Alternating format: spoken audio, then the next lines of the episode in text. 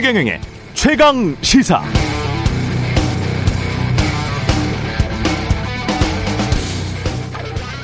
네, 공상단 일당 독재 국가와 접하고 있는 한국은 공산주의에 대한 경계심이 높죠. 저도 높습니다. 공산주의는 사유 재산 제도를 폐기하고 생산 수단의 공동 소유를 통한 정치사회 공동체를 만들자는 것이고 몽상입니다. 그러나 갈수록 커지는 빈부격차를 줄이려고 하는 것, 최저 수준의 생계비도 못 버는 사람들을 구제하는 것, 빈곤한 노인들에게 재정 혜택을 제공하는 것, 굶주린 아이들에게 따뜻한 밥을 주는 것, 구직 기간 동안 실직, 실직자를 구제하는 것, 최소한의 교육은 받을 수 있도록 하는 것, 누구나 건강보험의 혜택을 받도록 하는 것, 최소한의 주거 수준은 제공하자는 것, 이를 위해 갈수록 집중되는 부의 저 꼭대기층에 있는 상위 1% 또는 10% 등에게 좀 더 많은 세금을 부과하는 게 공산주의는 아닙니다. 그럼 지난 200년이 넘는 자본주의 역사 동안 아동 노동 근절하고 보통 교육 실시하고 연금과 건강보험 제도를 통해 소득 재분배하고 실직자 수당 주고 서민 주거 위에 월세를 국가가 대신 내고 공공주택 건설하고 소득세를 54%까지 높여 각종 규제 때문에 공산주의 국가 쿠바보다 주택 짓는 게 더 어렵다고 볼멘 소리까지 나오는 미국 캘리포니아주는 공산주의 천국이 되는 것이죠. 매년 전 세계 최고의 자유, 민주, 복지 국가라고 손꼽히는 북유럽, 서유럽 국가들도 공산주의가 되겠습니다. 멸공. 저도 북한은 싫지만 정말 싫어합니다. 저는 북한을. 그러나 멸공을 핑계로 한국 재벌 기업들이 법만큼 세금 내기는커녕 그마저도 깎아버리고 합법적으로 로비하거나 세금 내기 싫어서 탈불법적으로 조세에 피쳐 도피처에 돈 숨겨놓거나 심지어 본인은 과체적으로 군대 면제 받고도 다른 사람들에게 멸공하라고 나라 지키라고 한다거나 북한이 침공하면 해외로 도피하도록 쉽게 재벌들의 아들, 딸, 손자, 손녀들 상당수가 이중 국적자라도 괜찮다는 게 멸공주의자들의 생각이라면 그래서 세금은 끝없이 줄이고 기존의 최고 부자와 최대 기업들의 기득권은 철저히 보장하고 나머지는 알아서 능력대로 노력하세요. 그런 한국 사회를 만들고 싶어 하는 것이라면 그건 반대합니다.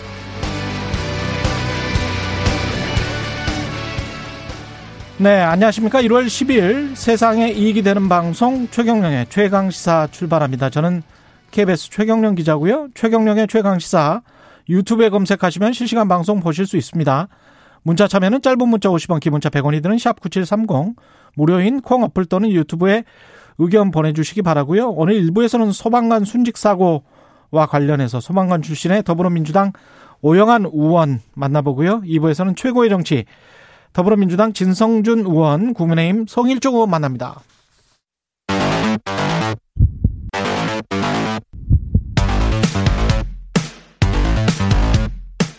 오늘 아침 가장 뜨거운 뉴스 뉴스 언박싱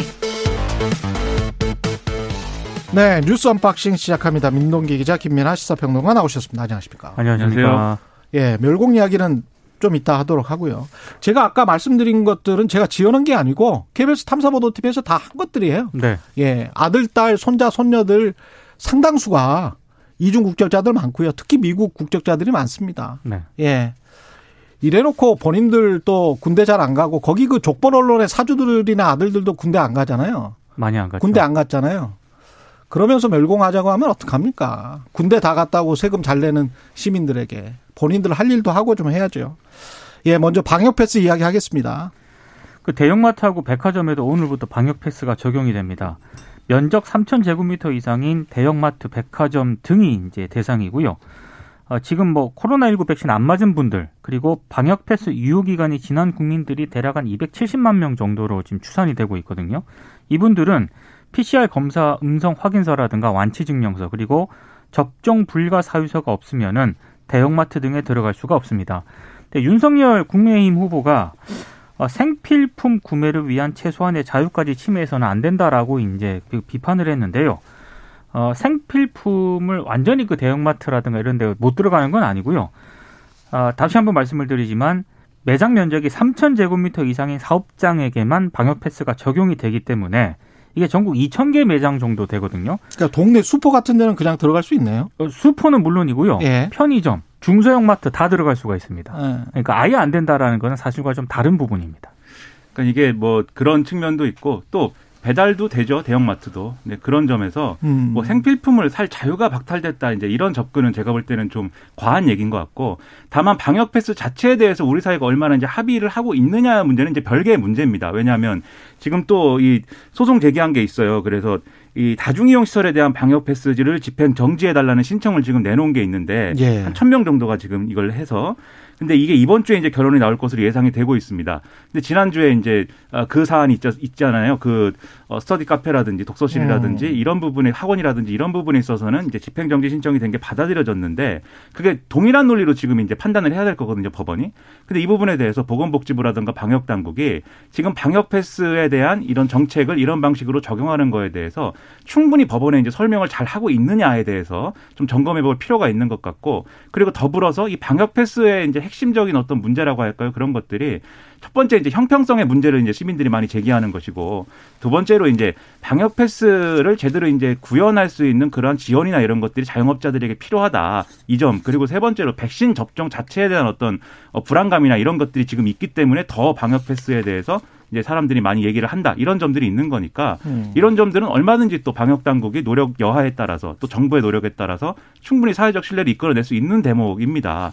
그래서 이 정책을 추진하는 데 있어서는 더 그러면 사회적 신뢰를 확보할 수 있도록 이 정부와 방역 당국의 노력이 또 필요한 건 사실이다. 이렇게 봐야 될 것 같아요. 학원과는 동일한 논리는 적용하기가 힘들 것 같고 왜냐하면 전 세계가 지금 거의 대부분의 선진국은 제가 알기로는 방역 패스를 적용을 했었고 그 다음에 심지어는 뭐 거리에서 활보할 수 있는 걸어 다닐 수 있는 그 통행권까지도 제공을 했었던 적이 있었지 않습니까? 프랑스 네. 같은 경우에 초기에 그래서 그거는 좀 다르고 게다가 이제 학습권 같은 경우는 학습권이 사실상 침해된다. 학원을 못 가므로써 이런 그다음에 12세부터 18세가 그 사망자가 거의 없잖아요. 지금도 아마 없을 텐데 그 사망자가 없는 상황에서의 법원의 판단과 이거는 소비를 하는 거지 않습니까? 근데 이제 제가 음, 학습권과 교육권과는 좀 다른 그런 부분이 예. 있는데 대안들도 아까 말씀하신 대로 대안도 굉장히 많고. 그렇죠. 제가 예. 말씀드린 건 지금 이 법적인 측면에서 음. 긴급 이 뭡니까 집행정지 신청이 인용이 되려면 두 개를 저울에 놓고 비교를 하거든요. 예. 첫 번째로는 그러니까 기본권이 침해됐느냐라는 등등의 예. 이런 내용들 실제로 피해가 있느냐 그리고 이제 긴급하게 이렇게 조치해야 될 필요성이 있느냐 이 두 개를 하나에 이제 저울에 올려놓고 다른 한쪽에 이제 이 방역 패스를 그럼 중단시켰을 경우에 공공복리에 어떤 영향을 미치느냐 즉 예. 방역 패스를 중단시키면 확진자가 크게 증가하는 거냐 이게 그리고 방역 패스를 적용하면 확진자 증가를 막을 수 있는 거냐 이건 이제 판단하는 게 한쪽 저울에 올려져요. 근데 음. 방역 당국이 설명해야 될 게 이 부분이거든요. 음. 근데 이 부분을 잘 설명하고 있느냐에 대해서 지난번 집행정지 신청 인용될 때 제대로 설명 못했다라는 진단들이 나왔기 때문에 예. 만약에 방역 패스에 대한 어떤 정책에 이제 이런 것들이 정말 필요하다라고 한다면 그걸 잘 설명을 할 필요가 지금 법원에 법원에다가 잘 설명해야 되는 거고 그렇죠. 만약에 이 다중이용 시설에 대한 집행정지 신청이 지금 이제 앞서 말씀하신 대로 음. 이 학원이라든가 이런 거에 비해서는 학습권과 소비 활동과는 좀 별개의 그렇죠. 문제이기 그렇죠. 때문에 인용될 예. 가능성이 좀 적다고는 합니다. 지금 법조계 얘기 들어보면. 예. 그런데 호- 만에 하나 만약에 이게 인용되면 정말 그때는 혼란스러워질 수밖에 없으니까 음. 제대로 잘 대응을 할 필요가 있다는 것이죠. 예, 알겠습니다.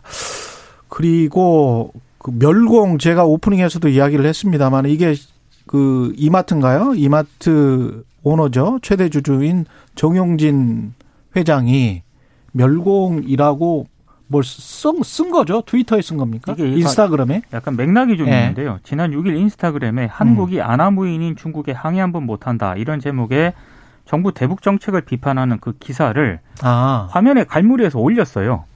그래서 이제 거기에다가 해시태그를 뭐 멸공, 방공, 방첩 이런 해시태그를 달았거든요. 음. 근데 요 이전에도 정영진 부회장 같은 경우에는 어, 자신의 그 게시물에 멸공 태그를 붙여가지고 이제 게시 글을 계속 올렸거든요. 그러다가 글이 삭제를 당합니다. 근데 이제 본인은 아 이거 왜 삭제를 하냐 그래서 불만을 또 표시를 했는데 일단 인스타그램 쪽에서는 이거 시스템 오류였다. 그래서 삭제된 게시물 하루 만에 복구를 했거든요.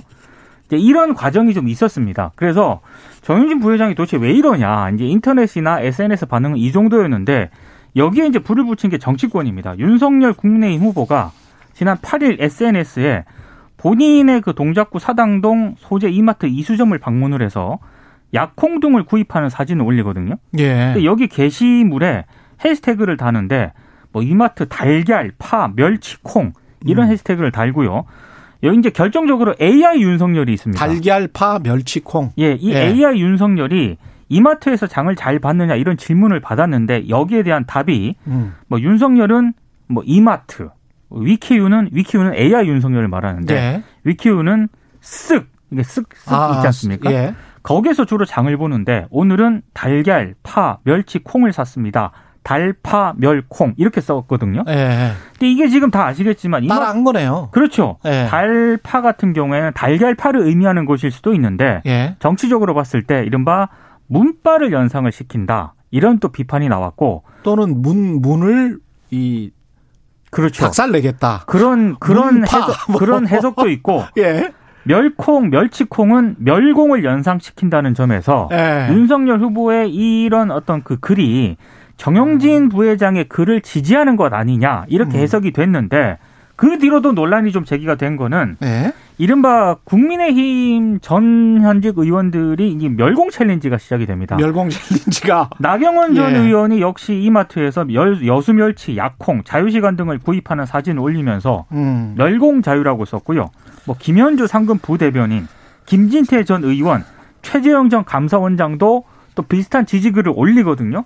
이래서 지금 이게 도대체 21세기 2022년 새해 첫, 첫 주부터 멸공 파문이 지금 계속 번지고 있는 상황입니다. 그러니까 여기가 이제 공영방송인데 예. 공영방송에서 얼마든지 멸공 얘기할 수 있고요. 공산주의 뭐 싫다, 공산주의 반대한다, 뭐 얘기할 수 있습니다. 한국에 공산당이 있어요?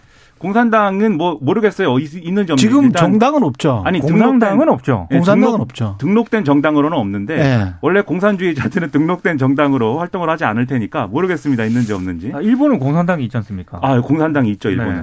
그런데 이제 어쨌든 뭐 있거나 말거나 이것은 뭐 말하고 싶으면 얼마든지 말할 수 있는데 음. 마치 지금 멸공이라는 단어를 말할 수 없는 체제인 것처럼 멸치와 콩을 굳이 사가지고 비밀스러운 방식으로 이렇게 이런 메시지를 이렇게 좀 하는 것이 굳이 또 신세계 이마트를 가서 왜냐하면 거기 거기 지금 사시는 곳 서초동 그 고급 주상복합 건물 아래에 홈플러스가 있고요. 아, 잘 아시는군요. 예, 거기에서 한 400m 정도 거기- 가면 네. 교대역 쪽에 거기에서 생활하시나 봐요. 롯데 네. 마트가 있어요. 아니 제가 거기에서 살았던 사람이니까 부럽습니다. 거기에- 네. 거기 그 홈플러스 있고 롯데마트 있는데 거기 가려면은 이마트 가려면은 차 타고 가야 되고 그러니까 굳이 동작구 사당동까지 왜 가냐 이런 나머지는 다 걸어갈 수 있어요.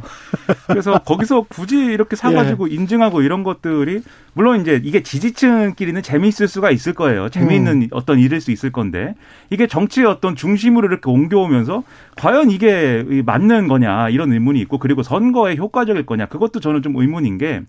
이 멸공이라는 단어에 대해서 고령층들은 이제 갖고 있는 중장년층 이상의 이제 분들은 갖고 있는 이 그 어떤 특정 이미지가 있어요. 그래서 과거 음. 정권이 이제 멸공 통일 부르짖고 예. 반공은 국시라고 하고 그걸 강요해 가지고 이제 심지어는 그걸 빌미로 민- 민주화 운동 탄압하고 뭐 이런 기억들이 있기 때문에 음. 이 멸공이라든가 반공이라든가 이런 것들 너무 이제 과거의 가치 이런 것들을 지금 현재의 어떤 선거 운동에 이 갖고 오는 거 아니냐 이런 우려가 있는 건데 젊은 세대들은 좀 느낌이 다른 것 같아요. 젊은 세대들은 그 과거의 기억이 없기 때문에 멸공이라는 게 아, 오늘날의 어떤 중국이라든가 북한이라든가 이런 전체주의 체제를 비난하는 그런 키워드인가 봐 이렇게 생각하는 측면들이 있어서 인식의 음. 차이가 있는 것 같은데 음. 그런데 그럼에도 불구하고 어쨌든 이 전체적인 논의 자체를 퇴행적으로 가져가는 것은 저는 우려가 상당히 되고요. 이럴 게 아니고 명확하게 얘기를 할 필요가 있습니다. 전체주의를 반대한다. 그리고 뭐이 정권에 대해서 비판하고 싶으면 하고 그런 음. 그렇죠. 방식으로 가야지 멸치와 콩을 자꾸 뭐 물론 이제 뭐 농수산업에 도움이 될 수는 있어요. 뭐 그럴 수는 있는데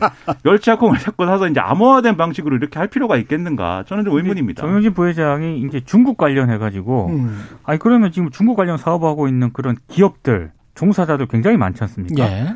이 영향 어떻게 감당하려고 그러느냐라는 비판이 나오니까 음. 중국에서 북한으로 약간 그 타겟팅을 이동을 한 그런 또 이 SNS 글을 하거나 예. 발언을 하기도 했거든요. 음. 아무리 그렇다 하더라도 어, 이게 좀 과한 그런 지금 이게 어. 실제로 사우스 차이나 모닝 포스트에는 보도가 돼 버렸어요. 보도가 됐습니다 외신에. 예. 예. 이재명 이재명이 아니죠. 이재용의 사촌이다라는 음, 것까지 보도를 해 버렸기 때문에 이미 외신도 알고 이게 있고 지금 다 알고 있죠. 뭐 기존의 이마트랄지 신세계 주주들이나 한국의 대형 기업들의 주주들에게 미치는 영향이랄지 한국 기업들의 앞으로 지금 뭐 우리가 사실은 거의 한 30%지 않습니까? 중화권에. 그렇죠. 우리가 그 사람들 눈치를 볼 필요는 없지만 저도 중국 비판을 자주 하잖아요. 음. 그런 식으로 하면 그거 안 되는 거죠. 그거는 전체주의고 공산주의 독재고 그거는 안 되는 겁니다. 누구나 다 반대를 해요. 근데 한국에 지금 공산주의자가 0.0000001%나 있을라나? 그리고 공산주의가 뭔지에 대해서도 그 0.0001%끼리 의견이 다 다릅니다. 뭐가 그래요? 그런 공산주의냐. 사람들이 있다면 그 한번 물어보세요. 공산주의자를 발굴해 갖고 데려와서 북한이나 예. 중국이 공산주의냐고 물어보면은 음. 굉장히 여러 가지 대답이 나올 거예요. 아니, 중국 과 북한의 그렇겠죠. 어떤 잘못된 부분을 비판을 하면 되지. 음. 뭐 갑자기 왜 생뚱맞게 멸공 이런 캠페인을 그러니까 하는 건지 모르겠습니다. 이, 이 정영진 부회장의 이 발언이 뭐 중국을 겨냥한 거거나 말거나 그건 개인이 책임질 일인 것 같고요. 그렇죠. 거기에 끼치는 본인 본인이 사업가니까. 것들이. 그렇죠. 예. 그렇죠. 주장은 자유롭게 하시고 다만 인스타그램에서 삭제됐다. 이거는 마크 주커버그한테 따질 일이라는 점도 좀 고려를 해봐야 됩니다. 그 지- 예. 정부에서 지은 게 아니지 않습니까? 예. 어, 인스타그램은 정부가 개입할 수가 없습니다. 그렇죠. 예. 예. 알겠습니다. 멸공. 예. 윤석열 여성가족부 폐지 공약 논란입니다. 예. 그러니까 윤석열 후보가 지난 7일 페이스북에 여성가족부 폐지 이 일곱 글자의 글을 올렸거든요. 그리고 어제는 병사봉급 월 200만 원 이런 공약을 발표를 했습니다.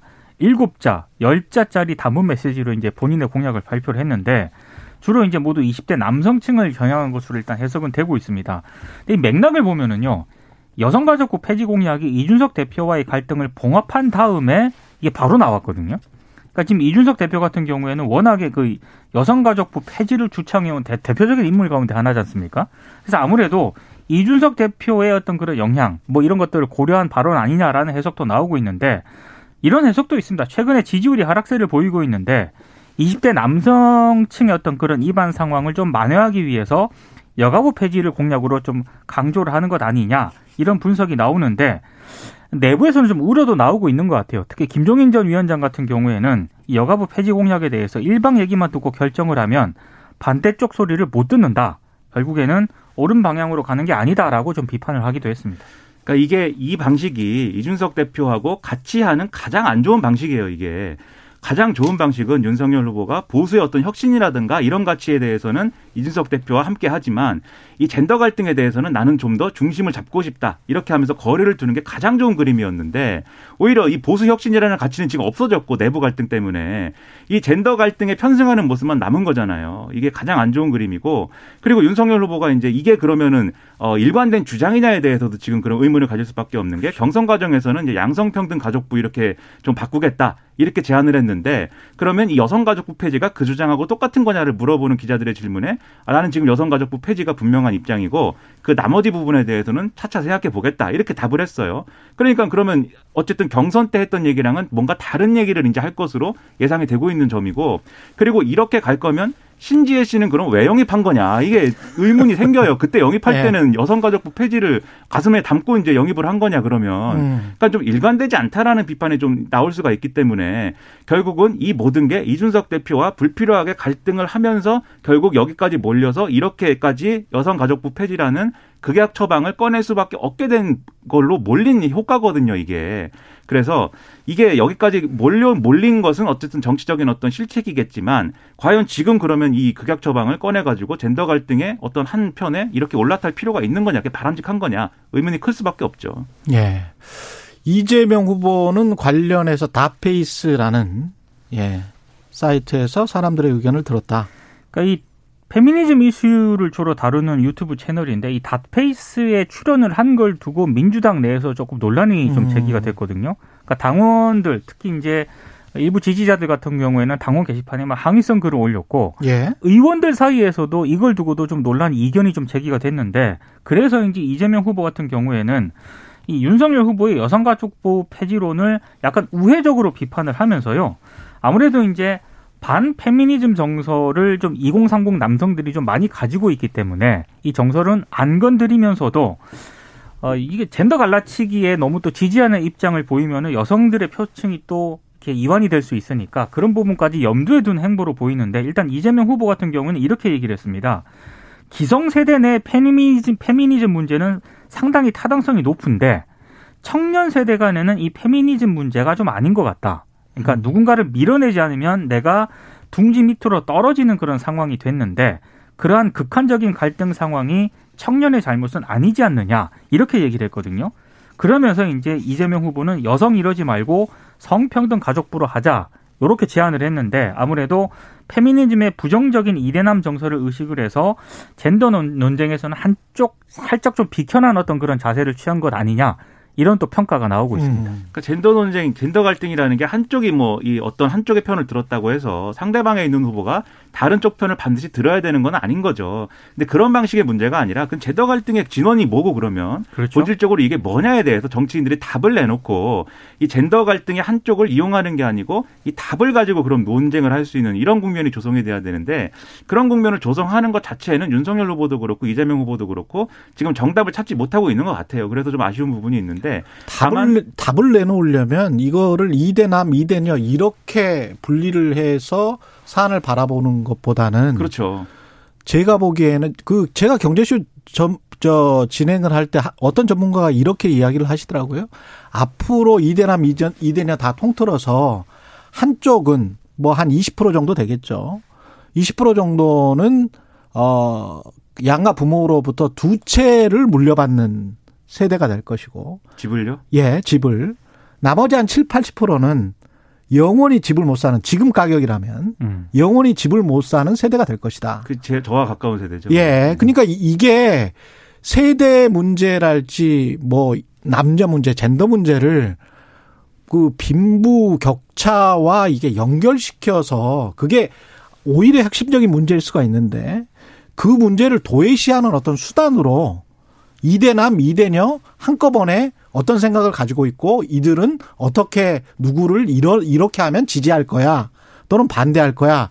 이런 거는 집단주의라고 해야 될까요? 몰아가기라고 해야 될까요? 음. 이건 아닙니다. 그리고 좀 예. 이런 논쟁이 음. 좀안 좋은 어떤 방향이다라는 생각이 드는 게 예를 들면 지금 닷페이스라는 어떤 유튜브 채널을 말, 지금 이제 논쟁적이지만 이게 음. 이 채널이 그러면 페미니즘이라는 어떤 여성 인권이라든가 이런 이슈만 다루는 채널이냐 그렇지 않거든요. 그렇죠. 다양한 어떤 지금까지 그렇습니다. 기성 언론이 조명, 조명하지 못한 부분들을 다루는 게 그 중점을 둔 채널이고 음. 마찬가지 논란이 다른 게 또 있어요. CBS가 운영하는 시리얼이라는 유튜브 채널 에 음. 이재명 후보가 간이 많이를 가지고 논란이 있고 내부에서 그것 때문에 결국 이제 안 가기로 결정을 해서 그게 여러모로 논란인데 거기도 마찬가지입니다. 그게 페미니즘만 얘기하는 그런 채널이 아니에요. 음. 그런데 일각에서 인터넷 일각에서 그러한 유튜브 채널들을 페미니즘 채널이다라고 낙인을 찍고 그렇죠, 그렇죠. 페미니즘은 우리 사회가 용인해서는 안 된다 이런 전제를 깔고 여기에 음. 만약에 출연하는 사람은 그 페미니즘에 다 동조하는 사람이야 이렇게 지금 공격을 하는 방식으로 지금 논란이 커지고 그렇죠. 있는 거고 음. 여기에 기성 정치 권이 편승하고 있는 거거든요. 그렇죠. 이게 사태 해결에 하나도 도움이 안 되는 거죠. 누가 다페이스의 내용들을 다 들여다보고 그런 이야기를 하겠어요. 그냥 낙인 찍기를